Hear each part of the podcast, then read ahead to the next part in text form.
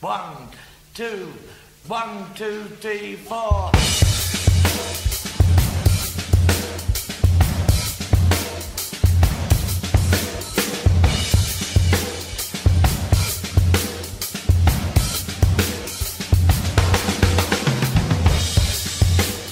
O Led Zeppelin por si só já é uma lenda.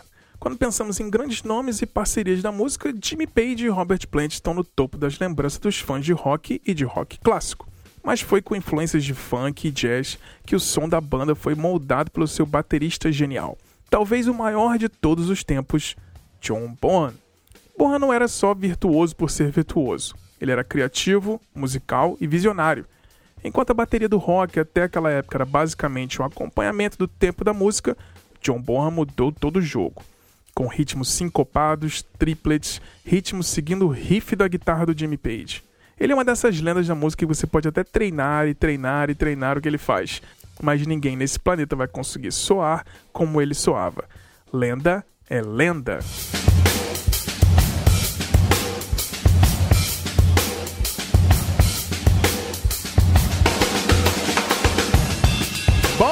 Dia, boa tarde, boa noite, sejam bem-vindos e bem-vindas a mais um episódio do Silêncio no Estúdio. Eu sou o Bruno Léo Ribeiro e hoje temos mais um episódio aqui do Lendas da Música, onde a gente fala de alguns personagens da história da música aí mais importantes que merecem um episódio pra gente falar com muita emoção aqui, informação, o que a gente sente, suas histórias, curiosidades. E para me acompanhar nesse episódio, né, nesse segundo episódio dessa série, o primeiro foi que a gente fez foi sobre o Van Halen, infelizmente foi na, na semana que ele faleceu esse ano, né? E tá comigo aqui, co- comigo aqui para acompanhar a gente, com certeza tinha que ser nosso baterista, né? O nosso poeta musical diretamente de Maringá, o Bruno Lopes. Bom dia, Brunão. Bom dia, boa tarde, boa noite aí, amigos. Pois é, né? Mais um, uma lenda, né? Esse daqui fez muita história, né? Praticamente É. tudo que tudo que a gente sabe de bateria de rock, esse cara aqui é muito responsável. Então, a gente que toca batera também, né, Xará?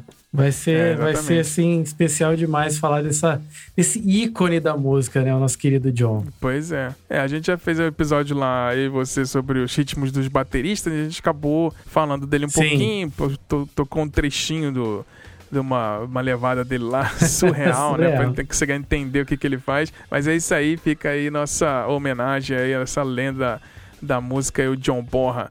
Mas é isso aí então, galera. Se você tá ouvindo aqui pela primeira vez, chegou aqui por curiosidade, quer conhecer um pouco mais do nosso trabalho, é só acompanhar a gente no silencionostudio.com.br e nas redes sociais. A gente tá lá no Instagram e no Twitter, os dois no arroba Silêncio Podcast. E um recadinho rapidinho antes da gente começar aqui rapidinho, a gente também produz conteúdos exclusivos para os nossos apoiadores. Isso mesmo, toda semana a gente viu uma newsletter com notícias, dicas, muita informação, lançamentos, notícias, é muita coisa bacana. É como se fosse um episódio extra em formato de e-mail semanal. Então, se você virar um apoiador aí com preço de um cafezinho por mês, você já pode participar e receber essa newsletter. Com um pouquinho mais, você pode até entrar no nosso grupo fechado de WhatsApp. Então, é só entrar lá no nosso site, no silencionostudio.com.br, clicar no menu apoia para saber como participar. Então, aguarde um pouquinho que a gente volta já já pra gente falar dessa lenda da bateria do rock and roll, o John Borra. A gente volta já já. Valeu!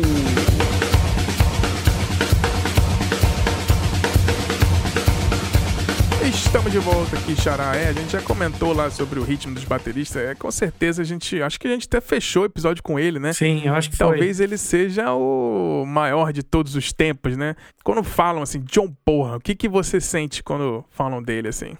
Cara, quando eu comecei a tocar, eu senti inveja. eu, puta que eu pariu, né, meu? É, Mas é, sensacional. é, é, é engraçado, porque assim, é, vamos dizer que eu fui mais influenciado pelas pessoas que foram influenciadas por ele, né? Digamos assim, Aham. né? Depois a gente vai É falar geracional, né? É, mas aí depois quando você começa a, a ver, né, aquela muito, muitas das coisas que os bateristas que a gente gosta eles, eles desempenham, né? Você começa a ver da onde que surgiu algumas ideias. Aí quando você se depara, né, com o Joe Borra e com as coisas que ele tinha disponíveis na época para tocar, né? Então é, é, é impressionante, assim, né? Eu acho que ele é um, um exemplo, assim, de, de pegada, né? De, de criatividade e principalmente de inovação, né? Aham. Porque é claro que a gente tinha vários ícones naquela época, né? Tinha ali o, o É o Ginger Baker, né? Ginger Baker, né? O o, no, o cara do The Who, lá, que eu sempre esqueço o nome. O Keith Moon. O, o Keith Moon. Então você vê, eles né, já eram virtuosos, tinham né, a sua a sua responsabilidade ali de tocar tal, mas o, o, o, John Bonham ele tem uma, uma coisa diferente, né? Eu acho que é uma, é uma, uma precisão, mas uma coisa de, de intensidade, né? Você vê que ele, ele era um cara que, se você colocasse ele no estádio sem microfonar a bateria, todo mundo ia ouvir. Todo mundo ia né? ouvir. todo mundo ia entender todas as notas ali. Então eu acho que. Mas não é, não é simplesmente uma, uma pegada de bater forte por ser forte, porque Sim. aquilo é, era natural, do, é, é a musicalidade dele, né? Aham. Então acho que isso que faz fez todo mundo simplesmente se encantar ali com com Led Zeppelin, né? Eu acho que o Led Zeppelin eles foram muito felizes quando anunciaram que não continuariam sem ele, porque realmente não, faz, não faria sentido, né? Não, não tem como. Então é, mas eu, eu sinto isso, né? Eu vejo que é uma é, é um, um baterista assim que, que inspira você a, a tirar talvez o melhor do seu instrumento, porque ele fazia isso é, numa época que a gente não tinha tanta tantos apetrechos, né? Tanta Aham. tecnologia para captação de som. Então é- era muito do músico, né? Hoje é claro que hoje ainda é, se cobra muito da participação do músico em gravação de estúdio, né? Mas naquela época o cara ou o cara entregava ou não, não rolava, né, Xará? Ah, exatamente. Pois é. E você? E você, Xará? Ah, eu acho que quando eu penso em John Bonham, eu penso assim, Deus na Terra, né? Tem uns camaradas que, que aparecem assim e acabam. Você pega várias lendas, né? Tipo, o John Bonham, Steve Ray Vaughan na guitarra. Essa galera que os deuses mandaram pro planeta errado, né? Aí, tipo, quando eles perceberam, caraca, mandamos o cara pro planeta errado, meu irmão. O próprio Jimmy Page, né, Xará, também, um Também. riffmaker incrível, né? É, uma banda absurda, É, né? E, tipo, sim. todo mundo, os quatro ali são perfeição pura, assim. Quando a gente fala que é talvez uma das maiores bandas de todos os tempos de rock clássico e hard rock e metal também ao mesmo tempo, Led Zeppelin tá flutuando entre esses três mundos, assim, né? E um- pouquinho de prog, às vezes, ali, né? É, exatamente. Os caras influenciaram absurdamente todo mundo, assim, é impressionante. E, e o Joe Borra é o cara que, cara, você escuta, assim, uma nota, você sabe que é ele, é impressionante. Uma batida, você fala que é Joe Borra. E, pouquíssimas É. pessoas são assim, né? Que a gente comentou no, no episódio do Van Halen, foi mesma coisa. Então, quando a gente faz esse Lendas da Música, que é isso. A pessoa tem características tão únicas, assim, inovadoras, que, tipo, uma notinha da pessoa, um- uma nota da voz, uma pegada na. um riff de guitarra, você sabe quem é. E eu acho que o John Sim. Bonham é o é dessas lendas que a gente fala, ah, vamos montar uma banda perfeita. O John Bonham tá sempre na- no topo da lista, É, assim, né? Ele vai estar ali, com certeza. É, a banda que tá lá no. Na, quando a gente. É, independente do que você acredita, né? Vamos dizer assim, no, no céu tá rolando uma bandaça, né? Ah, não, tá. Você Super tem- evento lá, né? É, você tem as, as lendas da Jimi Hendrix, o John Bonham, agora o Ed Van Halen se juntou à galera, então tá assim muito é, impressionante, né? É, Então, o, o, o Rock in Rio Sky tá, tá violento esse ano. o Rock in Rio no, in Heaven É, tá, tá sensacional. Pois é, resta a gente relembrar, né? E, e exatamente o que você falou, né? Eu acho que a gente, de repente, numa geração dos anos 80, ali, que eu nasci em 81, você nasceu em 83, né? Isso. Então a gente tem uma. Pulou uma geração aí, né? Então, assim, É. a galera que é da geração dos anos 70, que cresceu e começou a fazer banda, que nos anos 80 a gente era criança, crescendo, ouviram o Led Zeppelin, Black Sabbath e, e, e foram influências de todo mundo. A gente pega. Quando a gente, por exemplo, eu provavelmente eu. Eu já conhecia mais Led Zeppelin porque meu irmão é 11, 11 anos mais velho do que eu, assim. Mas, Uhum. tipo, com certeza, quando eu comecei a gostar de Dream Theater, e aí tem o Mike Portnoy, e o Mike Portnoy, Sim. um dos deuses dele é o, o John Bonham. Acho que o Portnoy é o John Bonham é, se juntando com o Neil Peart, assim. Exa exatamente, era essa é a síntese que eu ia falar. E um pouquinho de Ring Starr, né? Eu acho que o Portnoy é um pouquinho desses três, né? E o Ring Starr é um cara que é totalmente subestimado, né? A gente já até comentou sobre isso, mas ele é um baterista lendário também. Uhum. E Lendário o... demais. E o que eu acho que o, o John Bonham trouxe de diferente, assim, na, no rock, né? Porque a gente no texto da introdução até fala que o rock era, assim, batida acompanhando o ritmo ali, né? O John Uhum. Bonham, ele trouxe um negócio que era a influência do funk americano, da black music, né? O jazz, principalmente, ali com Buddy Rich, vários bateristas Sim. lendários que ele adorava. E ele trouxe isso pro rock, né? Isso que foi uma parada que foi muito inovadora. Trazer ritmos que às vezes as pessoas nem consumiam tanto assim e, e não sabiam como trazer isso pra música, né? Sim. E ele, e ele trouxe esse negócio pro Led Zeppelin que influenciou a banda de várias maneiras. Então eu acho que foi desse jeito que ele talvez mudou o mundo da bateria. O que, que você acha? Não, sim, e, e principalmente esse lance dele. A gente já falou isso, né? Mas é sempre bom falar de novo. Que geralmente a bateria ela acompanha muito baixo, né? A batida Aham. do baixo. E não que ele não acompanhe o baixo, mas você vê que ele segue muito riff de guitarra, né? Sim. Ele vai seguindo a- as linhas de guitarra, então a, a bateria ela fica muito mais rica, né? Ela fica até um pouco imprevisível, né? Às vezes, às vezes ele, ele volta para acompanhar o baixo, às vezes ele, ele volta para acompanhar a, a guitarra, então fica uma coisa muito rica, né? A forma dele tocar. E aí entra o que a gente falou, né? Da pegada, né? Da, da criatividade, da- de é, é- é o que você falou, ele consegue carregar muito isso, né? Às vezes é tem um momento que ele tá simplesmente acompanhando a música e, e assim, se você pegar, por exemplo, When the Leaf Breaks, lá que a música é até um pouco cadenciada e tal, mas o jeito que ele cadencia é, é ele, né? É ele. Uma coisa que você falou que é importante é assim também. Se você pegar ele tocando, né, na, na, na bateria bateria clássica dele, que é a nossa querida A Ludwig. a, Lu- a Ludwig. E se ele tocar numa pinguim, você vai Sim. saber que é ele, né? É isso, é isso que, eu, que eu acho mais incrível, que é o que a gente vive falando, né? da, da identidade do, do músico no instrumento, né? Se você ouvir até o, o próprio batera do Van Halen tocando, você sabe que é ele. Total. Né? Se, vo- se- você Timbre. ouviu né, timbre, você sabe que é o, o, o baterista. Então é uma, é uma busca muito difícil, né? É. E uma coisa também que é legal, Xará, do lance do John Borra, se você for ver, é, antigamente a bateria ficava muito escondida, né? A bateria era o Aham. fundo da banda, né? Aí os instrumentos ficavam sobressaindo e tal. Hoje em dia a gente vê que a bateria tá mais na cara, mas você vê, esse cara, né, né, nessa década, nas décadas passadas já tava colocando a bateria na cara Aham. e, e eu acho que muito por causa da performance dele, né? O produtor ele ficava, meu, não tenho como esconder isso que tá Não acontecendo, tem. né? O cara botava o volume no mínimo e ainda tava É. soando. Ainda tava soando. Tem uma declaração aqui do, do nosso querido, até separei pra gente falar aqui, o Ed Kramer, né, que é um produtor. Aham. Ele, ele deu uma declaração falando que ele, ele gravou um dos discos, né? Ele falou que se você colocasse, né, o, o John Borra numa sala, só tivesse três microfones, né? No caso, ele deu o exemplo, né? Três, o, três Shure SM58, Aham. porque você conseguia gravar ele perfeitamente, porque é o jeito que ele tocava e a maneira que ele afinava as peças. Então, Sim. às vezes, né, sem muita, é, muito equipamento, o cara já- o som do cara meio que já vinha pronto, né? Aham. E quantos bateristas, quantos músicos de estúdio a gente vê aí que o tanto de trabalho de pós-produção que o, que o produtor tem que ter, porque o cara não consegue entregar na gravação, né? Exatamente. E ele já fazia isso. É, e o, o que é mais legal é o, as microimperfeições, né? Porque eu já vi até vídeos de gente tentando botar o, a bateria do, do John Borra é, tipo sincopada, né? Que é no tempo Aham. perfeito, né? Fica muito ruim, cara. Fica muito, muito plástico. Tem que ter Sim. aquele groove, tem que ter aquela coisa mais é, imperfeita, né? Que ele se acelera, desacelera. E como você falou, né, cara? O, o exemplo máximo da batera acompanhando o chifre de guitarra é a, a parceria, né? Do Bonham com o Jimmy Page. Uhum. Né? Você pega Black Total. Dog.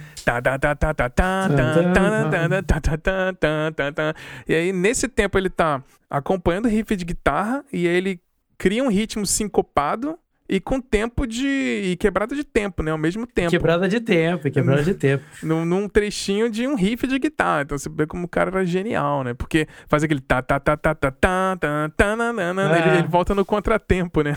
Ele volta no contratempo. Um bom exemplo, Xará, para quem toca bateria ou quem quer saber mais ou menos como que seria é, músicas que são é, retas, né, digamos assim, e você colocar uma... você seguir a guitarra, eu tenho um exemplo ótimo que eu já fiz uma vez numa das bandas que eu tocava, que é quando você vai tocar The Wall. Aham. The Wall você é tan, tan, tan, tan, tss, tu, tu, tu, tu. Agora, se você seguir a guitarra, você pam, pam, pam, pam, pam, pam, param, pam. fica muito Sim. legal, né? Sim. Só que assim, é, uma, é um outro estilo, mas só pra você ver que quando você segue a guitarra na bateria, algumas coisas ficam muito legais. Sim. E o, o Joe Borra já foi lá na frente, né? Já É. seguiu e virou uma coisa incrível. Sim, ele criou a, a tendência absurda, assim, né? E, e falando em influência, né? Já comentou ba- ba- rapidinho aqui, só pra gente continuar. Quais os bateristas que você comentou que você se influenciou, que são influenciados pelo John só pra gente citar alguns Ah, eu, eu vou citar só um, depois você pode citar mais, mas eu, Ah. eu sempre, como a gente ainda não fez um especial do Dream Theater nem do Mike Portnoy, eu vou falar do, do Mike Portnoy porque, assim, ele é o que você falou. Até quando ele coloca uma, uma faixa ali na cabeça, eu falo que muito do visual do Portino tem muito do John Borra, né? Tem, Além do, total. do groove e tal dele. Eu acho que o, o- é impressionante. Você deu uma síntese perfeita, Xará. O Mike Portnoy é a, é a essência do John Bonham, do nosso querido Neil Peart e do, Do Ringo. e do Ringo Starr. Sempre. É isso que é- essas três essas três linhas né, de bateria que moldaram ele. Mas eu acho que o, o John Bonham é o, o rock and roll do Dream Theater, né? O, acho que é tudo aquilo que ele entrega de rock, né? Daquela lance de pegada mesmo dele. Por mais que ele seja do prog, eu acho que ele é um baterista de rock and roll e Aham. com certeza é o John Bonham. Assim, e ele, É. ele fala isso tranquilamente, né? O, o prog ele pegou do, do, do Neil, né? Mas o, o rock and roll mesmo, aquela as ideias dele, as pegadas, a, a- a- o desempenho é com certeza do John Bonham. Então eu acho que o, o Mike Portnoy é um grande exemplo. Às vezes até pessoas podem ver performance dele ao vivo ali. Você vai ver que tem o o espírito do John Bonham ali. Eu não sei se ele chegou a furar algum- algumas peras de bumbo, né? Mas pelo menos ali na, Nem fazendo Na solo de, de- bateria com a mão, né? é, e nem fazendo só de bateria com a mão. Mas com certeza o Mike Portnoy tá aí. Um grande exemplo aí de como que o John Bonham pode influenciar um, um músico assim quase que 100%, né? É, com certeza. Eu acho que. É, tem vários outros nomes que eu acho que são importantíssimos. Assim, o Brad Wilk, do, do Race Against the Machine, do Audioslave, né? Ele. Bastante. Bastante, assim. O próprio. A sonoridade do Rage Against the Machine traz um pouco desse Led Zeppelin por causa do Brad Wilk é, sendo influenciado pelo John Bonham, né? O Chad Smith, do, do Rage Against the Machine. Do Red Hot Chili Peppers. Red Hot. O... Tem vários, né? O Portnoy já citou. Assim, É todo mundo, né? O Phil Collins. Tem uma galera, assim, que, tipo, venera o cara. Dave Grohl. É, o, o Chad Smith acho que é um bom exemplo também, Xará. É. Ele tocando é um animal, né, cara? É. Chad Smith do lado do funk, mas é um, é um monstro tocando, Monstro. de pegada assim mesmo. Meu Deus do céu. Não, total. É outro que você escuta um, tipo, o comecinho de Give It Away, você sabe que é ele. Tum, Aham. tupá, tum, tu, tupá, tum. E ele traz essa coisa funkeada, né? Que é o Uhum. que eu trazia, que o Joe Borra trouxe, vamos dizer assim, pela, um dos primeiros a trazer esse negócio dentro do rock, né? Além do, do, do jazz, né? É isso aí. Fazer uma pergunta difícil aqui. Qual é o- a bateria das músicas do Led Zeppelin que ele fez, que ele criou, que você acha mais sensacional, assim? Você fala, essa batera... Ah, olha, eu acho que é, todo mundo, a maioria das pessoas vai falar de Mob Dick, né? Até por causa do solo e tal. Sim. Ou pode falar de rock and roll, que realmente é uma intro que não é tão simples, né? É. É depois- que você entende, né, ela não é tão complicada, mas às vezes ah, quando a pessoa pega a primeira vez, fala, peraí, esse cara saiu, voltou, mas né, as caixas estão batendo em tempos assim. Mas eh, a minha, o que mais me impressiona, às vezes as pessoas nem vão ficar tão impressionadas assim, mas eu acho que na música Trample Underfoot, eu- eh, ela não é, ela não é assim, né, fora do tempo quebrada, mas a maneira que ele carrega essa música, tem umas tem umas viradas, algumas coisas no meio, mas eu acho que nessa música tem uma, uma síntese assim de John Bonham que eu gosto demais, sabe? É uma das músicas que eu mais gosto do, do Led Zeppelin. E eu acho que ali ele, ele mostra assim, que se fosse qualquer pessoa, qualquer outro baterista tocando, por mais competente que seja, a música não ia funcionar, sabe? É. Então, eu- eu acho essa música assim brilhante. Brilhante. brilhante, brilhante, o desempenho dele né, é, é- é incrível. Assim, claro que tem todas essas outras que são clássicas, né? Que né, o próprio Black Dog, como você falou, que ele segue ali. Mas essa, pra mim, é, é, assim, é uma música que você fala, caralho, velho. É, Que, foda. que músico. que música, né? Foda. É, você pega vários clássicos, tipo Cashmere também. Tanana, Aham. pá, tanana, Sim. parana, Tipo, você, pelo amor de Deus. Mas pra mim, a mais que me emociona, assim, que é relativamente simples, assim, que é aquela The Rover, que começa Rover. no abertura de chimbal com um shop, né? Que faz. Ps, pá, t, t,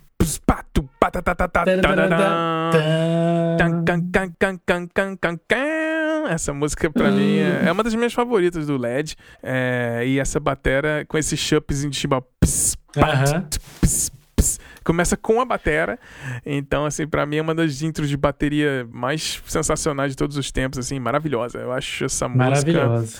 Black Dog, né, com certeza. Cashmere setou, né? Tem várias, assim. The Ocean. The Ocean, tem, assim, é, várias É Mob Dick, né? Claro que é o grande, vamos dizer assim, a, a resposta mais segura, né? Por causa do, do solo de bateria uhum. e tudo, que ele tem, tem relatos que ele fazia solo de meia hora em show, assim, era sensacional. E a galera ficava absurdada, ah, assim, olhando e ninguém ficava entediado que o cara era realmente de outro planeta, assim, né? Ô, Xará, eu acho que a gente pode falar, assim, que ele, ele meio que ajuda muito o som do Led Zeppelin, se você for ver, né? Porque naquela época, né, as, as microfonagens, então não era essa coisa. Então, assim, ele, a, a, performance dele contribuía muito com o som da banda, né? Uhum. Por isso que a gente fala que se fosse qualquer outro cara, eu acho que a, o Led Zeppelin, eu, Provavelmente seria uma banda, né? Até pelos outros músicos, Sim. uma banda respeitada. Mas é, é, eu acho que a maneira dele tocar deve ter, assim, é, contribuído muito para a maneira dos outros bateras soarem ao vivo e, e, e talvez até prejudicado alguns que é, não, sei lá, às vezes o cara tem que tocar mais forte, e aí na segunda música o cara já tá totalmente quebrado, né, porque é. não é a pegada do cara. E, e aí o que, eu, que, a gente falou no começo. E não é que o cara tá tocando forte porque ele acha bacana tocar forte, é. porque é, eu acho que é parte da música dele, né? Aquilo é, é, é natural. É a é. extensão do jeito dele de tocar, né? Sim. Por isso que o, o cara falou que com três microfones você consegue gravar ele perfeitamente. Muito baterista aí, você enche a sala de microfone não, não rola. Não né? rola. É, você pega até aquele o filme, né, lendário, que é o The Song Remains the Same, né? Song Remains é, the Same. Que são três shows lá no Madison Square Garden, né? Que são três dias seguidos, né? E, cara, ele tá tocando com a mesma energia na primeira música, na última do terceiro dia. Na última. pois é. Não, é, é, é, essa constância, né? É. um cara incrível, assim, incrível mesmo. Sensacional. Vamos partir pra uma mini bio aqui, só pra gente, pra galera que não conhece muito a história de Joe Boa, só conhece as músicas e tudo, a gente vai fazer essa homenagem a lendas da música aqui. A gente vai fazer uma mini biografia que a gente vai comentando sobre. Então, o John Henry Bohan nasceu no dia 31 de maio de 48 em Redditch, Worcestershire. na Inglaterra, né? E ele, quando era criança, ele começava a batucar em caixote e lata de café, né? Quando tinha 5 anos. E aí, imitando os ídolos dele na época, era o Gene Krupa e o Buddy Rich, né? É, ah, e vale lembrar que ele aprendeu tudo sozinho, né? Nunca fez aula, nem teve instrutor, nem nada. E aí, com 15 anos, ele recebeu a primeira batera uma Premiere. E aí, quando ele deixou a escola para ajudar o pai dele numa empresa de construção, e os pais dele sempre apoiaram, assim, a, a carreira musical dele. E, uhum. E ele, né, tava ajudando o pai dele, começou a trabalhar, não sei o quê. E com 17 anos ele já estava casado. Casou cedinho, né? Ele tinha dois irmãos, o Mick Borra, que foi DJ, que acabou falecendo em 2000, e uma irmã mais nova, que é a Débora Borra, que é cantora e compositora também. Então, é uma família musical, né? O irmão dele era DJ, Sim. a mãe dele era can a cantora e compositora, e ele tocava bateria, né? Aí começa, a primeira banda dele foi em 64, que era o Terry Webb and the Spiders. E aí depois a banda, ele entrou em outras bandas chamadas The Blue Star Trio e The Senators. E eles até gravaram um single, mas com uma música que não fez tanto sucesso assim, que chamava She's a Mod. E aí ele gostou dessa experiência, né, de, de, de tocar com uma banda, e ele resolveu, não, agora a música vai ser minha vida aqui. E aí ele tocou com os The Way of Life, e aí é, a banda meio que, meio que parou de tocar assim, então ele começou a tocar com o Crawling King Snakes, que o vocalista era o Robert Plant. Então era a banda, o Robert aí. Plant era bluseiro total, assim, o Robert uhum. Plant adorava blues, e então o John Bonham trouxe também essa é, carregada essa essa bateria de blues, né, com influência americana, né? E aí ele Sim. começou a ficar famoso ali na época, né? Mas assim, inclusive ele ficou famoso como o baterista mais barulhento na Inglaterra. baterista e barulhento é uma coisa meio que padrão, assim, é, assim, né? Só que ele era, um, era extremo. Era né? acima disso aí. Então, disse que tinha é. momentos que a galera pedia pra ele parar de tocar, porque era insuportável, né? E aí, né, seguindo um pouquinho na história para ver como é que chegou no, no Led Zeppelin, então tinha uma banda chamada The Yardbirds que é uma banda que teve apenas, né, o guitarrista o Eric Clapton, o Jeff Beck e o Jimmy Page. Não, é, uma, é uma super banda, né, é. já, pelo amor de Deus. Imagina, né? E a banda acabou terminando em 68, e aí o Jimmy Page resolveu, ah, vamos montar uma nova banda chamada The New Yardbirds. Super criativo. e aí mais tarde acabou, super criativo, e aí ele acabou virando o Led Zeppelin mais pra frente, porque o Jimmy Page acabou convidando o Robert Plant para cantar, e o Robert Plant, como já tinha tocado no Crawling King Snakes lá com o, o Joe Boa, falou assim: ó, tem esse batera aqui, meu irmão. que é foda. E tava entre o BJ Wilson do, Pro, do Procol Hum e o DJ Baker. Olha aí. Que mais pra frente teria ter uma banda com o Eric Clapton chamada Cream, né? Sim. Que é o super trio lá. E aí ele. Super trio total. É, e diz que quando eles receberam a proposta, né? O, ao mesmo tempo, o John Borra foi convidado pra tocar com o Joe Cocker. Que o Tico Torres lá do Bon Jovi tocou, né? Aham, sim. Todas as historinhas É.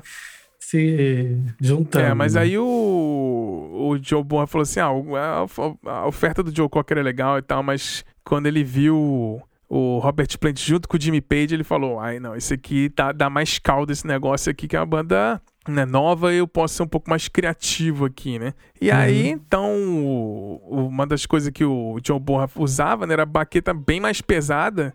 E bem, bem longa, assim, que a galera chamava de árvore, né?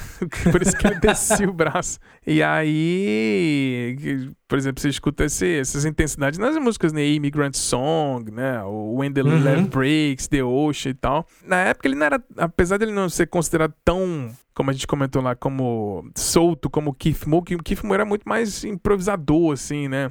É um cara mais... É, showman, né? É, Também. mais rápido, mais virtuoso, mais solto e tal. E, e não era tão preciso quanto o DJ Breaker e tal, mas né, ele foi se destacando e, e por fora virando um dos bateristas mais impressionantes da história da música, né?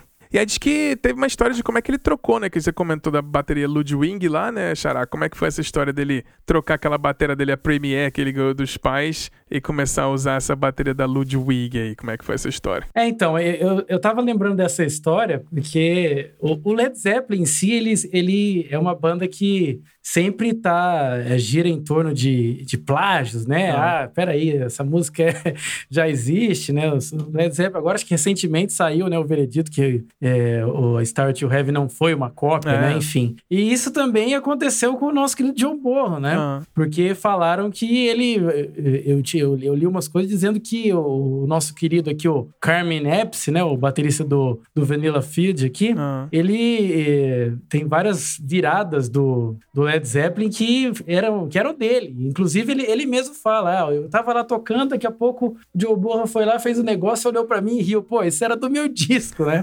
mas, disse que eles, mas disse que eles tinham uma relação boa com isso, Sim, né? era um eu, é, ele fala, ah, amigaços, assim, beleza, né? Pegou assim, mas é, mas foi eu que criei, tá? Eu acho que tá- é aquela coisa, Xará, eu falo, às vezes você faz uma coisa genial, mas eu tocando não é tão genial quanto você, sabe? Ah, Então depende muito de quem executa aquilo. Às vezes sim. o cara faz, o cara reproduz um, um- lance com um feeling que com outra pessoa não vai fazer sentido. Então, eu acho que. E, e, e- e ainda acho que isso faz com que a composição seja é, de quem reproduziu, porque a maneira que você reproduz aquilo, por mais que você não tenha criado, você deu um, um ar para aquilo, que aquilo virou seu. Ah, Né? Eu, te- eu tenho certeza que o, que o nosso querido Carmine Epps pode tocar qualquer música aí do, do Led Zeppelin e não soar do mesmo jeito. é, com certeza. Porque ele não era Joe Borro, né? É, exatamente. É, só uma curiosidade, o Carmine Appice é irmão do Vini Hum. Appice, que tocou muito tempo no Black Sabbath, né, que a gente comentou lá no episódio do Aham. especial do Black Sabbath. Então, é, porque o, nessa época o Led Zeppelin, depois que gravou o primeiro disco, eles saíram em turnê e eles abriam Uhum. pro Vanilla Fudge. E aí o Sim. Carmine Appice e o John Bunn ficaram super brothers, né, como você falou aí. Não, e aí foi o que aconteceu, né? Ele pegou e apresentou a nossa querida Ludwig pra ele, né? Ah. Que ele tava usando. Aí o John falou que, pelo amor de Deus, cara, o som desse negócio é incrível, né? Ah, É um som muito rico e tal. E aí ele acabou é, tocando exclusivamente pra Ludwig pelo resto da vida, né? Ah. Tanto que tem a- aquela bateria amarela clássica Aham. dele, né? A, Ludwig, que e é impressionante. Eu- eu- às vezes você vê é, reviews, né, da, de bateras tocando ela pra divulgar a bateria. O som é, é, é- é brutal, assim, os brutal. tambores principalmente, né? não só a caixa, mas o- os tambores ali. É, é, assim, é uma sonoridade única, né? Impressionante, né? Que então, é, é, é, é engraçado, né? Porque assim, a gente fica pensando. A gente falou, né, que ele podia tocar em qualquer bateria que sairia o som, né? ah, Mas é. Você vê outro cara tocando na, na Ludwig, por mais que não seja o John Boa, você fala, meu, tem uma. Parece que tem uma alma ali, né? tem. A alma do cara tá. Então, qualquer Tá pessoa, acho que quando ela ali. senta numa. Quando ela senta numa Ludwig, ela fala, puta, eu tenho, sei lá, acho que 1% do Joe Boa vai me acompanhar aqui, porque a, a alma dele tá na, na bateria. É, com certeza. É uma outra coisa aqui no, no som da bateria do, do Joe Bonham que foi inovador, assim, em questão de produção, né? Uhum. Foi a adição de um reverb, né, no drum room, né, na sala, que é aquele o bumbo cheio, né? Como se tivesse Sim. num reverbzão que faz aqui tu, tu, e a caixa faz pá, e fica soando, né? Que hoje em dia, no, no mundo moderno, a galera usa sampler, né? Pra simular esse negócio, ele conseguia fazer com a mão ali, porque, Uma mão. porque só ele conseguia fazer esse negócio, né? Um cavalo, É um né? cavalo, é sensacional. Mas vamos falar aqui, continuando na, na biografia dele, o, falar um pouquinho sobre a, a tri- triste morte dele, né? Que foi 24 Sim. de setembro de 80, né? Ele foi contactado pelo assistente do- da própria banda para começar a fazer uns ensaios, né?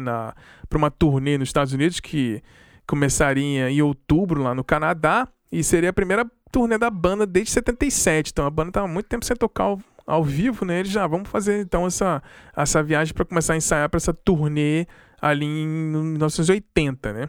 Durante o, o dia lá, eles acordaram para ir pro, pro estúdio, né? O John Bonham começou, falou, pediu para tomar café e ele parou num, num lugar e começou a tomar vodka. E ele É. já começou tomando 16 doses de vodka de, de manhã cedo, assim, né? No café da manhã. Café da manhã. Ele continua bebendo durante o dia, né? Durante o ensaio e tal, porque diz que ele não gostava muito de ficar longe da família, então ele acabava bebendo mais quando tava longe, assim, porque ele já tinha né, a família, casou muito cedo. Casou muito cedo. Já tinha os filhos, ele sentia falta, assim, né? Então, como a banda tava Aham. muito tempo sem, sem fazer turnê, pra ele sair de novo era coisa meio chata, assim, então ele acabou bebendo, né? Então eles Uhum. começaram a ensaiar no final da, da tarde, assim, na noite. Eles, então, todo mundo foi pra casa do Jimmy Page, lá em Windsor. Lá, lá pra. No dia 25 né, de setembro, já de meia-noite, ele acabou dormindo bebaço, né? Embriagado. Uhum. E uma galera que tava lá junto na casa acabou levando ele pra cá, pra cama e colocaram ele de lado e tal. Mas aí diz que, né, de manhã ele não acordava, não sei o que, cadê o John Borra? Todo mundo meio que ficou puto, vamos lá ver ele, não sei o que. E aí o, o gerente da turnê, o Benji Lafreve e o Joe Paul Jones, né, o baixista, eles acabaram indo lá no Uhum. quarto do John Borra é, de tarde já. Falaram, pô, o cara tá. Vamos lá ver, né? E aí ele já tava, tipo, sem, sem vida, né? E aí Uhum. encontraram o Foda. cara sem vida, ele tinha 32 anos, é, tipo... Muito novo. Muito novo, muito novo. E as investigações, né? O inquérito no dia 27 de outubro mostrou então que em 24 horas ele tinha bebido cerca de 1,4 litros de vodka no dia. Meu Deus. Então tava assim, tava com sangue no álcool, né? E Não, aí. Tá com sangue no álcool. E aí foi que acabou, ele não foi, assim, descartaram qualquer tipo de, de uso de droga, overdose, não. O basicamente aconteceu foi que ele, né, se sufocou com o próprio vômito, né? Que é uma condição chamada de aspiração pulmonar, né? Então foi uma morte acidental, né? Imagina, cara, que... E era muito comum esse tipo de morte É. nessa época, né? No, no rock, né, Xará? Pois é, e aí tinha que até botaram ele pra dormir de, de lado, né? Mas aí o cara tá ali, Putz. vira, não sei o quê. Aí, É. aí acaba vomitando líquido, entra no pulmão, tá totalmente embriagado, não tem reação e, e acabou. Morte muito triste, né? Morreu sozinho, né? Sim. Aquela, sem, sem ajuda e longe da família. Foi, foi, foi bem triste, assim. Então fizeram uma autópsia, né? Não acharam nenhum tipo de outra droga no, no corpo dele, né? E ele, inclusive, tinha já se recuperado de um problema de heroína e tava tomando medicamento para ansiedade e depressão. Então tava. Ah, um problema mental, né? Galera, a gente fica aqui o, esse recado, né? Se você tiver com qualquer coisa, pede ajuda, vai procurar ajuda que realmente Sim. é, saúde mental. É, você é casado com uma psicóloga, você sabe muito mais do que eu, que é como é importante cuidar da cabeça, né? Ver como é que o cara tava, tava com saúde mental debilitada, ficou longe da família, foi beber e acabou acontecendo esse tipo de, de acidente, né? Então. É, foda, né? No dia 12 de outubro ele foi é, cremado, né? E as cinzas dele estão enterradas lá na igreja de Rush, Rushock, em Worcestershire, que é onde ele nasceu, né? Uhum. É, então, quando acabou que ele morreu, né? Que você falou, né? O Led Zeppelin, em respeito, né? Eu acho que não tinha como a banda continuar, né? E eles falaram em dezembro de 80 é, que, abre aspas, tem uma declaração que a gente achou aqui pro nosso roteirinho, que a Uhum. banda soltou uma nota oficial falando que queremos que seja conhecido que a perda do nosso querido amigo e profundo respeito que temos pela sua família, junto com a sensação de harmonia plena que sentimos por nós e pelo nosso management, nos levou a decidir que não poderíamos continuar sem ele. É, acho que não tinha condições, né, de botar ninguém no lugar dele, é tipo de coisa que a banda funcionava com os quatro e, e era isso aí, né? Gente... Então, Xará, é, é, é, engraçado, né? Porque assim, é, quando a gente fala de banda, né? É, geralmente, quando a, a, banda perde, sei lá, o vocalista, todo mundo fica desesperado, uhum. né? Porque o vocalista é a voz da banda, né? Agora, geralmente, quando você perde um baixista, um batera, normalmente as pessoas seguem em frente, né? Porque o baterista é um baterista, né? É. Espera aí, não era qualquer baterista, né? Então, eu acho que isso mostra muito a grandiosidade dele, né? Porque várias bandas aí a gente vê que os músicos vão indo embora, né? Mas o vocalista continua, as bandas seguem, né? É. As bandas continuam. Mas é eu, eu acho muito louvável essa atitude da banda. Eu não sei se de fato as, as, todas as pessoas concordam, concordaram com isso é, de comum acordo, porque todo mundo quer continuar tocando, é. né? Mas é, é, talvez eles tenham entendido também que não faria muito sentido, né? Até depois a gente vai ver que o filho dele até tocou com eles, né? Uhum. Mas é, é, é, muito difícil substituir um, um cara desse calibre, é, não tem né? Como. Então é. é qualquer um dos quatro ali que se falecessem, acho que a banda não ia continuar. Nem o Joe Paul Jones, é. nem com o Jimmy, sem o Jimmy Page ou sem Robert Plant. Led Zeppelin só funciona com os quatro, né? Não tem como. Aham. Uhum. Mas é, eu acho que é, vale a pena é, a gente ressaltar, porque é muito comum, né? As bandas continuarem quando alguém falece, tal, assim, principalmente se não for o vocalista. Né? Até quando o vocalista eles arrumam outro, é. mas nem sempre dá muito certo. Às vezes dá, né? a gente até vai falar disso mais pra frente. É. Mas no caso dele, só mostra ainda a grandiosidade né, do, do John Bonham, que é, a morte dele interrompeu a banda. Né? Então é, é incrível a importância dele. Com certeza, com certeza. Mas vamos passar para então passar rapidinho falar sobre a discografia da banda. Então, conta pra gente aí, Xará, como é que foi essa discografia da banda aí, que teve oito discos de estúdio, quatro discos ao vivo, nove discos de compilação e 16 singles, né? Uma carreira impecável, né? Não, impecável, eu lembro do Led Zeppelin, Xará, fazendo aqui uma... falando dos streams da vida, né? por muito tempo você não conseguia não ouvir tinha. o Led Zeppelin, né? o nosso querido Spotify, que a gente tá aí todo vivendo né, acerca de muitas denúncias e todo mundo reclamando muito da maneira que está sendo distribuída a música, não. né? Mas eu lembro que para ouvir um Led Zeppelin no Spotify você não conseguia, não, né? Não, não tinha nada, você, você, tinha uns covers. Eu lembro que tinha uma galera tocando e, e, subia lá, né? Por muito tempo. Mas é. É, o Led Zeppelin, tempo, inclusive né? no YouTube, ele é um dos maiores blockers, né? Que chama, né? Se você subir um segundo de uma música do Led Zeppelin em algum vídeo seu, o seu vídeo vai ser bloqueado. Vai ser bloqueado. O o, o ID, né, que eles chamam lá, ele reconhece e bloqueia. O Led Zeppelin é um dos maiores blockers, assim, da, da, da internet, né? Mas ah, hoje dá, hoje uhum. dá pra escutar né? no Spotify, alguns streamings já tem, né? Já tem. Mas é, é impressionante, ela tava ouvindo, né, para fazer esse episódio. É, é, é engraçado, é, a gente sempre fala isso, a gente fica muito tempo sem ouvir alguma coisa, quando você fala, você volta a ouvir, né? Hum. Você fala, por que, que eu parei de ouvir isso todos os dias, né? Porque é, é impressionante, né? Os ah. caras faziam assim né? É, a gente tá falando do John Boa e tal, mas é incrível também. O Robert Plant é um monstro, um né? Monstro. Como muitos vocalistas se moldaram a partir dele, né? Total. Que timbre, né? É impressionante, assim. É, é, o que você falou, Xará, é os quatro mesmo. Então, é se tirar uma peça ali, não vai faltar. E, e como cada um, né, no seu instrumento, influenciou outros no instrumento, uhum. né? Então, to, toda vez que você para pra ouvir alguma coisa, né, tem uma música que, puta, isso aqui o Robert Plant tá destruindo, uhum. esse aqui o, o Jimmy Page foi um monstro, esse aqui é o, Joe Borra, meu Deus. Então, assim, é, é incrível, né? Como que é, cada um se destaca de alguma maneira Sim. e como que esses. E esses, tinha música, junção, e tinha música né? que o Joe Bon Jones nem tocava baixo, ele tocava banjo, teclado, ele era um multi-instrumentista, né? O cara também era um Não, monstro, né? É ainda. Não, né? incrível. Né? Incrível, incrível. É, é assim, você vê que aqueles registros ao vivo deles, né? Com toda aquela produção que já era, já, já era um pouco melhor, assim, mas ainda muito longe do que a gente tem hoje. Uhum. Você imagina esses caras tocando isso hoje em dia, é. né? Então, é, é, eu não sei, fica aquela pergunta, né? Será que talvez eles teriam que realmente estar tocando com aquilo lá para fazer com que as coisas evoluíssem, né? Com que uhum. é, os próprios instrumentos melhorassem, a, a, a, produção musical em si evoluísse. Né? Enfim, é, é é, é, uma, é uma pergunta que fica sem resposta. Mas vamos Pois lá é. para a discografia. Pois né? é. Como você falou, né, Xará? O álbum de estreia, né? O Led Zeppelin de 69. Foi lançado ali pela Atlantic Records, né? Que já chegou ali na sexta posição no UK Album Chart, né? Ah. E também na décima posição da Billboard 200 dos Estados Unidos. Teve ali várias certificações de vendas, incluindo ali oito vezes multiplatina. Vendeu Quer dizer, pra os caras já... vendeu, pra, vendeu pra caralho, né? Os caras... E, e assim, né, Xará? É, é um som novo, né? Tinha, tinha muita banda boa ali, mas os caras estavam oferecendo uma coisa nova, né? Uma experiência nova. É. E toda essa, essa pegada tal do John Bonham, enfim. Pois é. Aí o segundo álbum de estúdio, né, foi o, Led Zeppelin 2, né, o 2, né? Ah. É porque na realidade eles não davam nome, né, muito É. pro, pros, né, Chá? Então ficou um, dois, três, Pois tal. é, um, dois, três, quatro. Então, então ali foi É, lançado e o, o Black dois, Sabbath né? teve volume 4 na época que o Tony Iommi falou assim: É. mas é ridículo botar esse nome, porque a gente não tem volume 1, 2 e 3.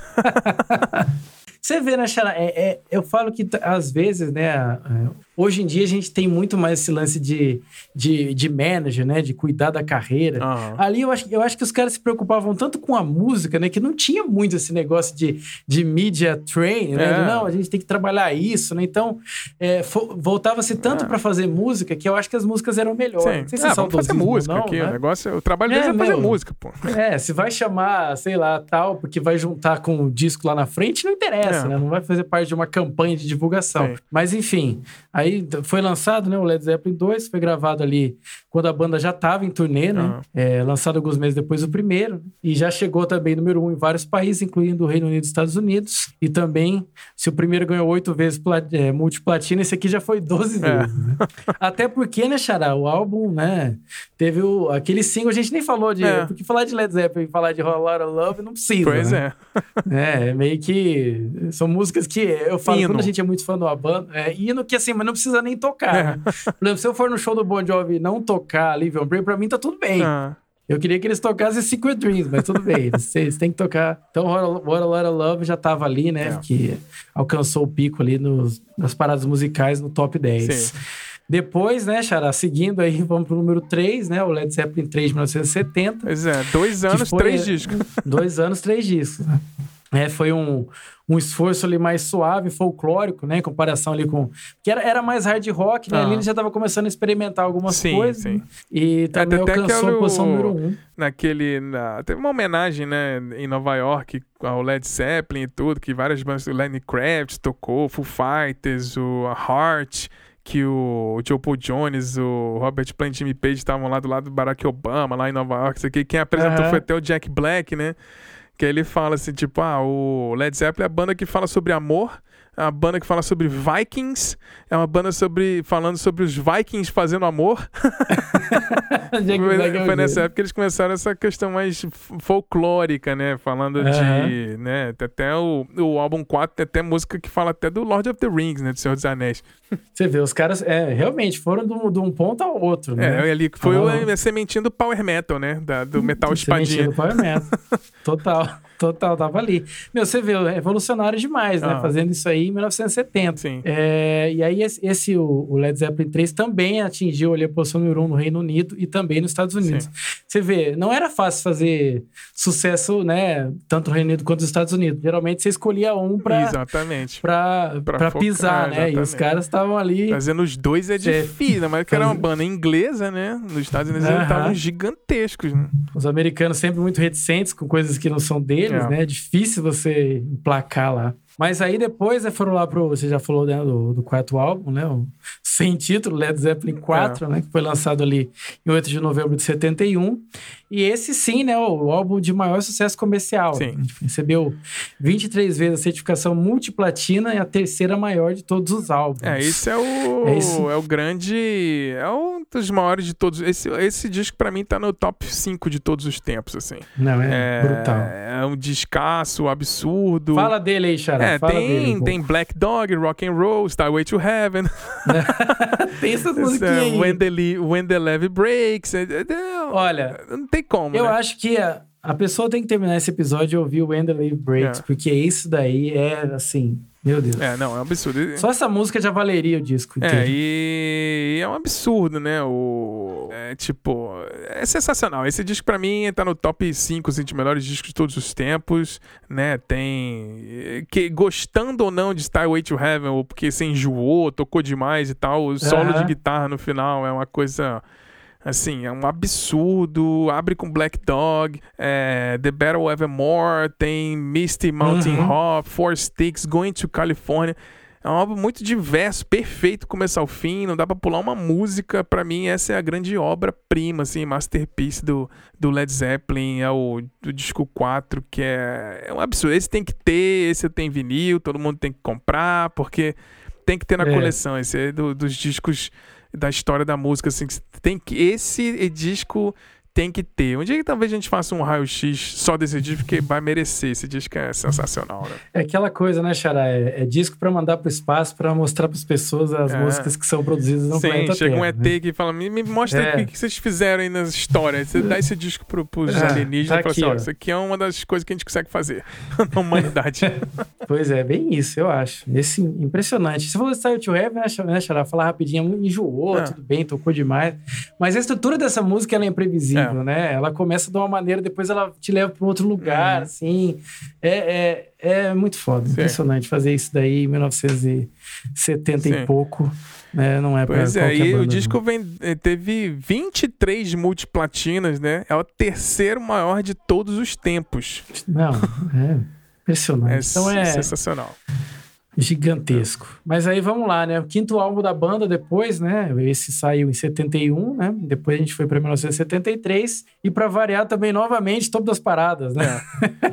É. 11 vezes a certificação multiplatina. Quer dizer, os caras não tinha como errar, né? É, era lançar e fazer sucesso. É o. House of the Holy, né? O- House o of quinto- the Holy, eu não falei o nome.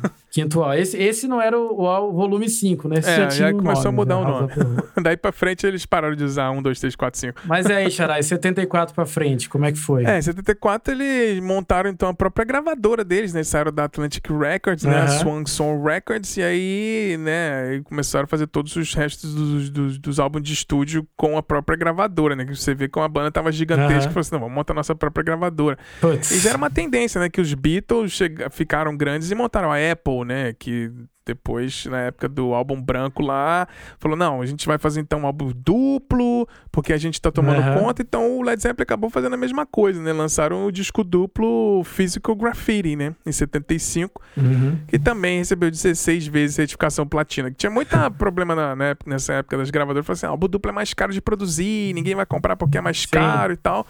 Mas o Led Zeppelin era gigantesco o suficiente, os Beatles eram suficientemente gigantes para poder fazer isso e a galera acabar gastar um pouquinho mais para ter um disco duplo, né?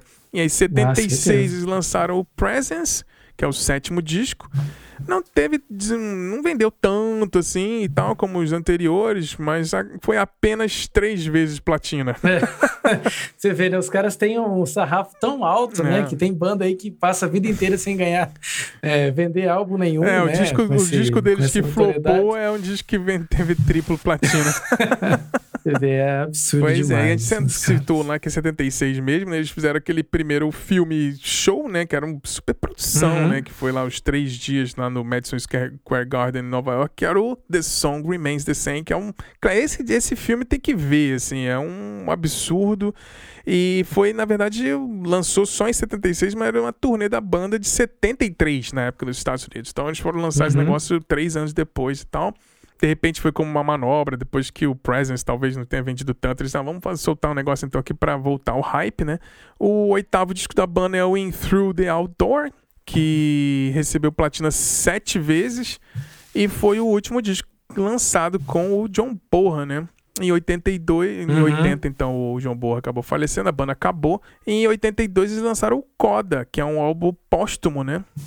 Do John Uhum. Bonham, então a banda Compilações. né? compilação de coisas antigas que já tinham gravado. É um bom disco, acho bem legal também. Vale a pena dar aquela matada de saudade pra fechar né, a carreira. É, né, tem muita coisa bacana, né? Tem, tem vários é, compilações e tudo depois. E a banda vendeu no total, né? 300 milhões de álbuns em todo o mundo. Cara, é muito disco. Meu, é muito disso. E, É incluindo disso. 111,5 milhões de, de discos vendidos só nos Estados Unidos. É sensacional. Não, é.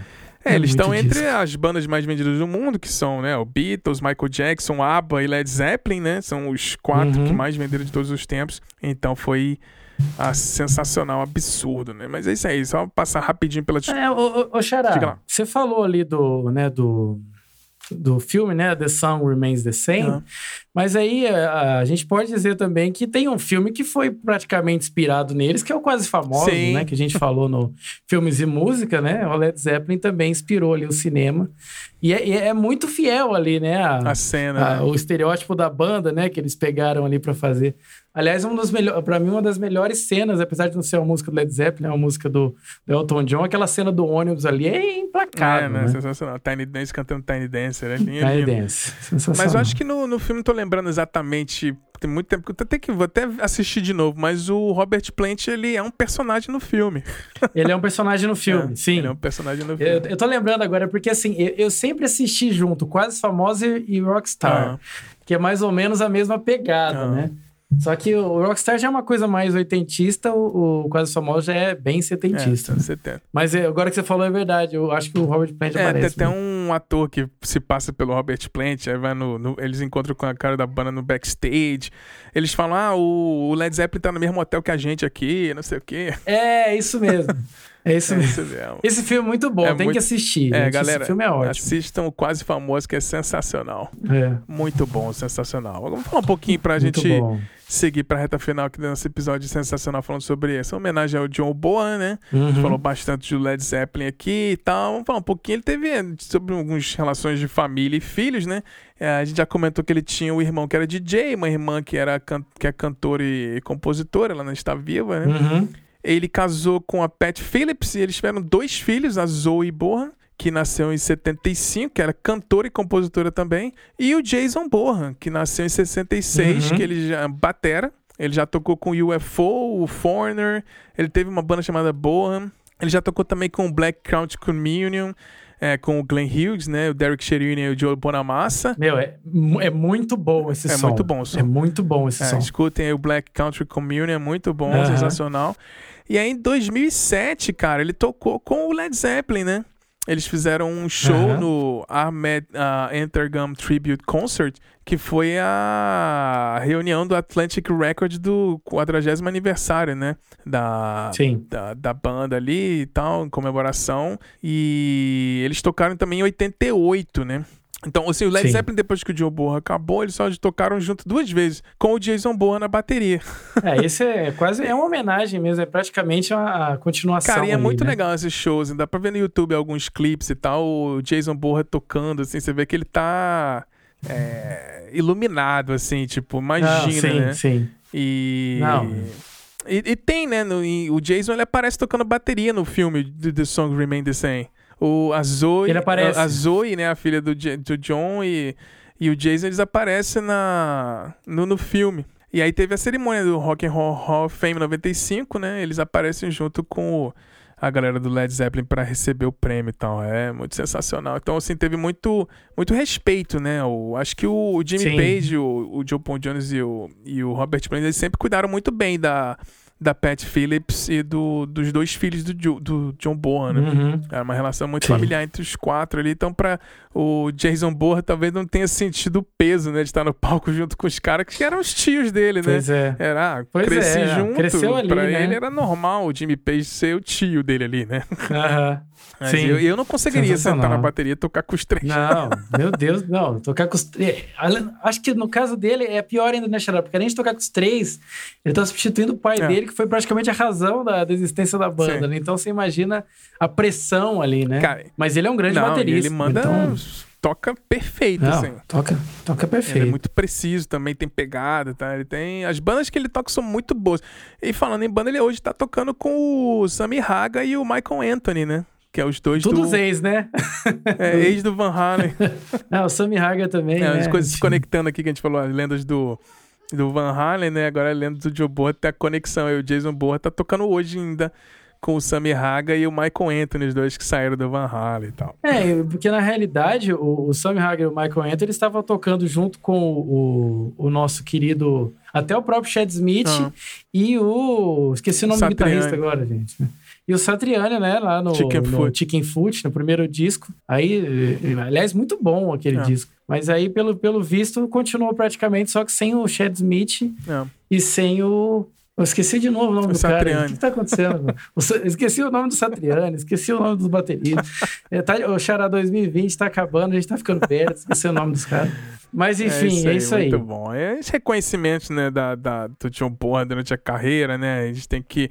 Ah, uma curiosidade, ele foi... O John Bonham foi padrinho de casamento do Tony Iommi do Black Sabbath em 73. Olha aí. Momento Nelson o momento Rubens. Nelson Rubens aqui. Eles eram grandíssimos Da amigos, música. né? Grandíssimos amigos. Sensacional, sensacional. Muito bom. E aí, então, os reconhecimentos que ele teve, né? A AllMusic.com já elegeu ele como um dos bateristas mais importantes e influentes Uhum. da música, né? Em 2005 ele ficou número 1 um dos 50 melhores bateristas da revista Classic Rock. E a Modern Drummer, né, que é a, a revista de bateria mais respeitada de todos os tempos aí do mundo, ele fala que ele é o maior baterista de rock and roll da história, né? Sim. E o editor da Modern Drummer fala, né? Se o rei do rock and roll era o Elvis Presley, o rei da bateria do rock é o John Bonham. Ah, tem que concordar, não dá pra não concordar com isso. Pois é, a gente teve uma enquete na Rolling Stones, né? E ele liderou a lista com uma margem bem grande com o, o segundo lugar. E ele então foi classificado como um baterista, o maior de todos os tempos dos 100 maiores bateristas do mundo. E segundo o Los, Angeles Times, né? Mesmo depois de todos esses anos, ele ainda é considerado o melhor baterista de todos os tempos. Que a, eles falam. É porque tem aquela coisa, né, Xará? Porque assim, é, mo- mostra o tamanho do cara, porque se você for pegar assim, tem muitos. Pegar a bateria, assim, tem muito baterista que é mais técnico, mais preciso, né? Tem vários. Bateria que não toca com banda, né? Você pega, sei lá, o Dave Echo, Ah. né? Você pega, a gente falou ali, de- pega o Dennis Chambers, pô, são monstros da bateria, né? Eles poderiam estar figurando aqui, sim, mas é o que a gente falou, o Borra não é simplesmente o fato dele tocar bem, ou tocar forte, ou tocar pesado, né? Tem toda uma, uma junção de, de técnicas ali. Quase E, mítico, e muito né? também. Sim, sim. E essa coisa de ser autodidata também. de- eu acho que é, é o lance que a gente sempre fala, né, Charla? De feeling.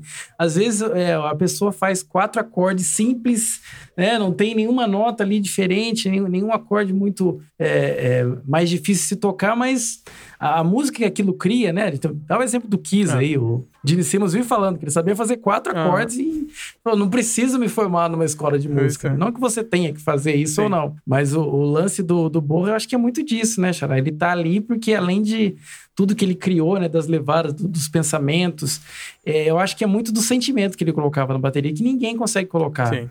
É, é sensacional. Não tem como colocar. Pois é, e aí teve umas frases que a gente coletou aqui de algumas entrevistas, Uhum. tudo que o. Vamos abrir aspas aqui, o Dave Grohl, né, do Foo Fighters, grande baterista do Nirvana, né, ele falava que, ele fala que o... Eu, eu gosto muito do Dave Grohl, ele tem umas frases, assim, sensacionais, ele consegue sintetizar muita coisa, assim, trouxe esse, esse quote dele aqui, esse entre aspas do Dave Grohl, que ele falava, abre aspas, que o Joe Borra, ele tocava a bateria como alguém que não sabia o que ia acontecer depois. É como se alguém tivesse meio que oscilando na beira de um precipício. Ninguém chegou perto disso desde então. E eu acho que ninguém vai jamais chegar. Ah, acho que ele será para sempre o maior baterista de todos os tempos. É falas do Dave Grohl. E o Chad. Smith também, que a gente já comentou do Red Hot Chili Peppers, que é um animal, né? Ele fala, pra mim, sem dúvida, o Joe Boa foi o ma- o maior baterista de todos os tempos. Qualquer bateria que ele tocasse soaria como ele. É sensacional. Exatamente. Ó, tem também, Xará, só pra gente falar do Mike Portnoy, né? Ele também, claro que ele deu declarações sobre o, sobre o, o John Borra, né? Ele fala que. Tem, tem várias, Ah. né? Mas eu vou pensar uma aqui só pra gente destacar, né? Que ele fala. Todo mundo fala de Mob Dick. Ele falou que pra ele, né? O, o destaque sempre foi Mob Dick, né? Que ele falou que geralmente, né? As, eh, as bandas, quando fazia solo de bateria, né? De 20 minutos, as pessoas iam no banheiro, né? Durante o solo de bateria. Mas quando o Borra fazia, todo mundo ficava. Aham. Né? Porque geralmente solo de bateria é assim, ah, ou, ou deu algum problema com, com guitarra, ou o vocalista tá no banheiro, Ah. né? Então, batera, faz um solo aí. Mas é, o solo dele não era para preencher, né, um- um- alguma coisa. O solo dele era o show. Sim. Então, isso é, é legal também, porque tem solos e solos de bateria, né? Dos mais empolgantes aos mais entediantes. E, mas o dele, assim, é aquela coisa que, pô, fui no show do Led Zeppelin, não teve solo de bateria, então não foi um show, É. né? Acho que é legal demais Não, isso também. Então é isso, galera. Para fazer um fechamento, pensamento final aqui, a gente acho que Que isso, né? A gente conseguiu resumir bem. O cara teve uma carreira impecável, fazendo riffs de bateria, que são difíceis, né? A gente pensa em riff de Sim. guitarra. O cara fazia riffs Sim. de bateria. é, com vários discos, várias músicas épicas, hinos, né, da, da história da música. O John Porra, com certeza, faz muita falta. Esse ano, né, fez aí 40 anos, né, do falecimento dele. A gente teve que fazer essa homenagem aqui, com certeza, aqui no Silêncio no Estúdio. Essa segunda edição do Lendas da Música. A gente fez o primeiro sobre Van Halen. E agora a gente tá fazendo sobre o John Porra. É isso aí. Valeu demais, Xará, aí, pela participação. Você quer deixar um último recado, algum último pensamento? O que, que você sente aí, escutando de novo? Que a gente, pra estudar esse episódio aqui, ah, eu Aham. pelo menos escutei a discografia inteira de novo. e você- exatamente o que você falou, né? Você fica, você escuta o Led Zeppelin e você fala assim, caraca, como eu não escuto isso todo dia, né? Não, Xara, é engraçado que a gente tá assim, né, às vésperas aí de fazer o nosso especial de melhores de 2020. E eu fico pensando se, se o Silêncio Estúdio existisse, né, em 1960, e, e o prazer que seria estar colocando um desses discos entre os melhores. né, Pois porque é. é. Muito, é muito diferente isso, né? Não que as a música de hoje. é, A gente não quer ser muito saudosista, né? Não. E ficar falando que. Não é que a música de ontem é melhor que a de hoje. Acho que a gente, claro, todo mundo defende a sua geração, né? Aham. Até pelas experiências que a gente teve, né? Uhum. O que a gente viveu ouvindo essas músicas é diferente de quem tá ouvindo uma música feita agora em 2020 com a- o mais novo, né? Vivendo outras coisas. É. Mas é. Você, termina de ouvir essas coisas e fala, pô, eu queria muito colocar isso daqui, né? Queria que as pessoas ouvissem isso, queria que as pessoas tivessem contato aí. Mas é, é, eu acho que fica É essa- quase essa uma sensação, né, reversa, gente- né? Pois é.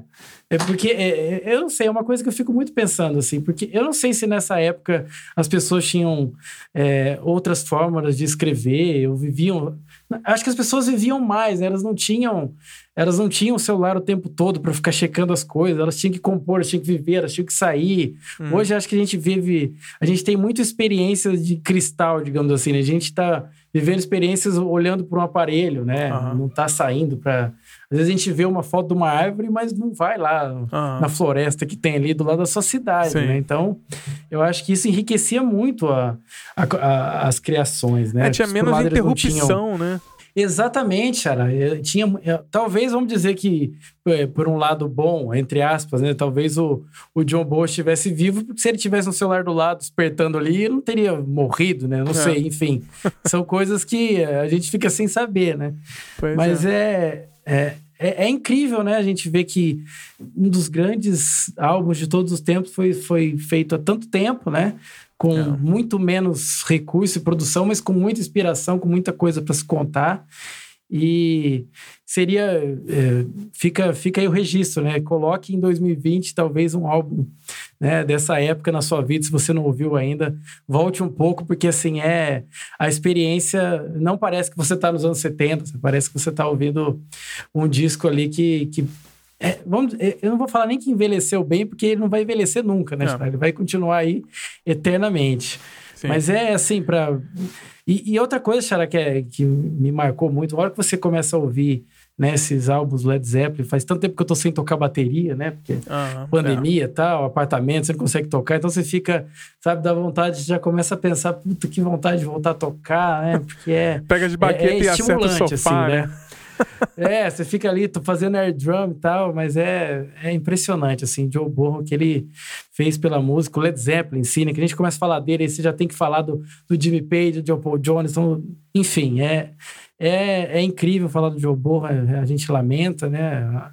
Ele não tá mais com a gente, mas é sempre bom celebrar essa lenda, assim, do rock. E eu acho que por muito tempo, né? Toda vez que alguém for fazer alguma lista de bateria, ele com certeza vai continuar ali. Não sei se com essa mesma margem de distância, né? Porque vão nascendo outras pessoas, né? Outros músicos, mas talvez não com, essa, com esse feeling, com esse sentimento que ele entregava na bateria. É, aquela a música não é competição, né? Mas o. É. a- acho que talvez quando eles falam maior. Por isso que eu gosto de falar, talvez o maior, não é melhor, né? Talvez o maior de todos os É, é tempos. isso, isso. É, é mais pela importância, tanto de gente que ele influenciou, tanto de coisa que veio depois por causa da banda, por causa do jeito que ele tocava, por causa do Jimmy Page, por causa do Robert Isso. Plant.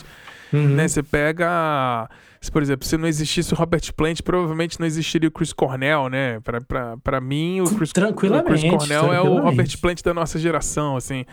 Ah, então, Sim. cada geração tem os seus ícones e lendas e ídolos, assim, né? Eu considero o Joe Borra um dos meus ídolos, assim. Acho que até me emociona um pouco falar sobre a, a morte dele. Foi muito. é, Ainda mais acidental, coisa que você poderia evitar. De repente, como ajuda, naquela época não exi- existia esse estigma, ah, tem problema na cabeça, é frescura, não sei o quê. Hoje em dia não, sim, a gente tem que, sim. tem que procurar ajuda mesmo. E eu acho que a gente, a, a, a- as- acidentes acontecem pra gente, de repente, aprender, né? Uhum. A, a melhorar e evoluir, né? Eu acho que. Acho que é isso, é que eu falo assim, é, é, é normal hoje em dia a gente falar alguma coisa, daqui a 30 anos nossos filhos vão olhar pra gente e falar assim, como assim meu pai fazia esse negócio? Então assim, a gente às Aham. vezes fica olhando pro passado e fica julgando, acho que não tem que julgar o passado com a regra de hoje, é claro que tem várias exceções ao, ao caso, dependendo do assunto, né, mas a gente não quer entrar nesse É, detalhe. a gente evolui, É, né? mas o importante é evoluir, e como você falou, né? O, o Joe Borra foi fundamental para a história da música, do jeito que ela é. Se você pegar tecnicamente, de repente no futuro vai ter um baterista melhor do que ele, em teoria e tal, mas é, hoje em dia é muito. tem muito volume de produção, né? É muito difícil você ter um destaque. assim. Então o Joe Borra foi numa época que você aparecia, você aparecia assim. Era muito difícil, né? Porque era tudo controlado com Sim. gravadora e tinha um monte de filtro. Hoje em dia, esses filtros ainda existem, né? Mas naquela época Uhum. não tinha tanta produção, então era, era complicado, assim. Mas eu acho que o John Borra realmente fez história. Eu acho que foi sensacional essa história do Yardbirds aí. O Jimmy Page chamou Robert Plant, que tocou com o Joe Borra e Joe Paul Jones se juntaram, não sei o que, fizeram uma das maiores bandas de rock clássico, hard rock e heavy metal também, se você olhar para esse lado de todos os tempos. E, e né? prog também. E prog, é até metal espadinha. Não, Xará, você falou uma coisa, acho que ficou. matou a pau, assim, porque é o seguinte, né? É claro que não é competição, tanto que eu acho que tem muito. Se você for pegar, tem cara que faz aí double bass muito mais rápido que ele, até porque não era o estilo do cara. Então, é realmente maior mesmo, né? O lance de notoriedade, de importância, de, de criação de movimento, né? De.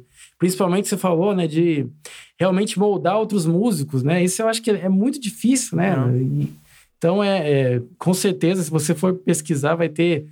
Tem muito cara aí que estuda o dia inteiro dentro do quarto que toca. Se você for falar tecnicamente, pô, o cara. Não, é, o John Borra não faria isso, É. né? Mas tudo bem, mas esse, esse cara não vai conseguir moldar um estilo musical, uma geração inteira, e inspirar tantas pessoas, né? Então Sim. acho que isso faz.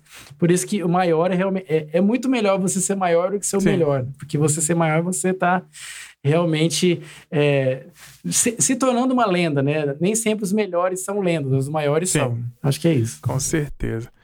Mas é isso aí. Valeu demais, Xará, aí pela Show de participação. bola. Espero que acabe essa pandemia. Vem vacina aí pra você voltar a tocar. Vem vacina. Vem vacina. Vem vacina. E vamos nessa pro mundo talvez melhorar um, aos pouquinhos e vamos tentar voltar, de repente, uma normalidade razoável pro ano que vem. Então esse foi o né, nosso episódio aqui, último do ano de lendas, o segundo, né? A gente começou essa série esse ano, ano que vem, então 2021 vai ter Aham. muitas outras lendas pra gente falar nesses papos mais descontraídos aqui. Pra fazer essa homenagem a grandes lendas da música que eu acho que merecem demais. Além das nossas séries que a gente faz agora sobre geografia, a gente faz nossos raios-x, nossos especiais. Então a gente tá sempre tentando variar para trazer mais conteúdo aqui para vocês. É isso aí. Então valeu mais uma vez, Bruno Lopes, aqui pela participação. Quer deixar um último recadinho, mandar um recado pra galera que tá ouvindo aí? Ah, ouçam Led Zeppelin sempre, sabe? Coloca aí. Todo dia é um dia pra ouvir Led Zeppelin, é um dia pra ouvir Joe Borra. Acho que é o que a gente falou, né? Fica muito tempo sem ouvir, quando você volta, você fala: Isso aqui tem que estar mais presente na minha vida. É isso aí, ouçam Led Com Zeppelin. certeza.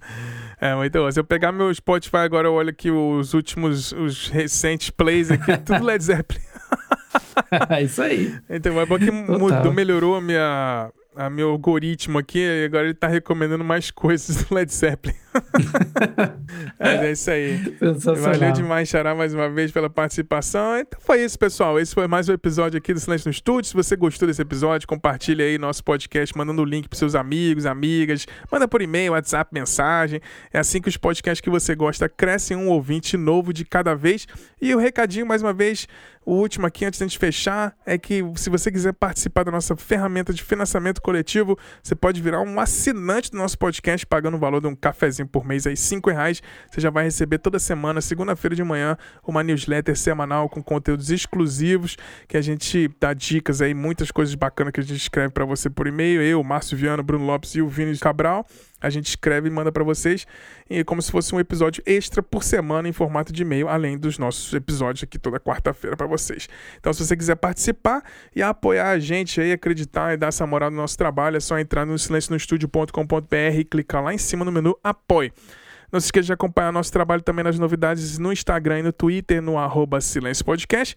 E marca a gente aí, manda uma mensagem, conta aí qual talvez a lenda da música que você gostaria que tivesse um episódio aqui pra gente fazer em 2021. Bem, a gente vai ficando por aqui. Espero que vocês tenham um dia maravilhoso. Vamos celebrar aí a lenda de John Borra. Nos falamos na semana que vem com um novo episódio. Um grande beijo, um grande abraço. Valeu! One, two, one, two, three.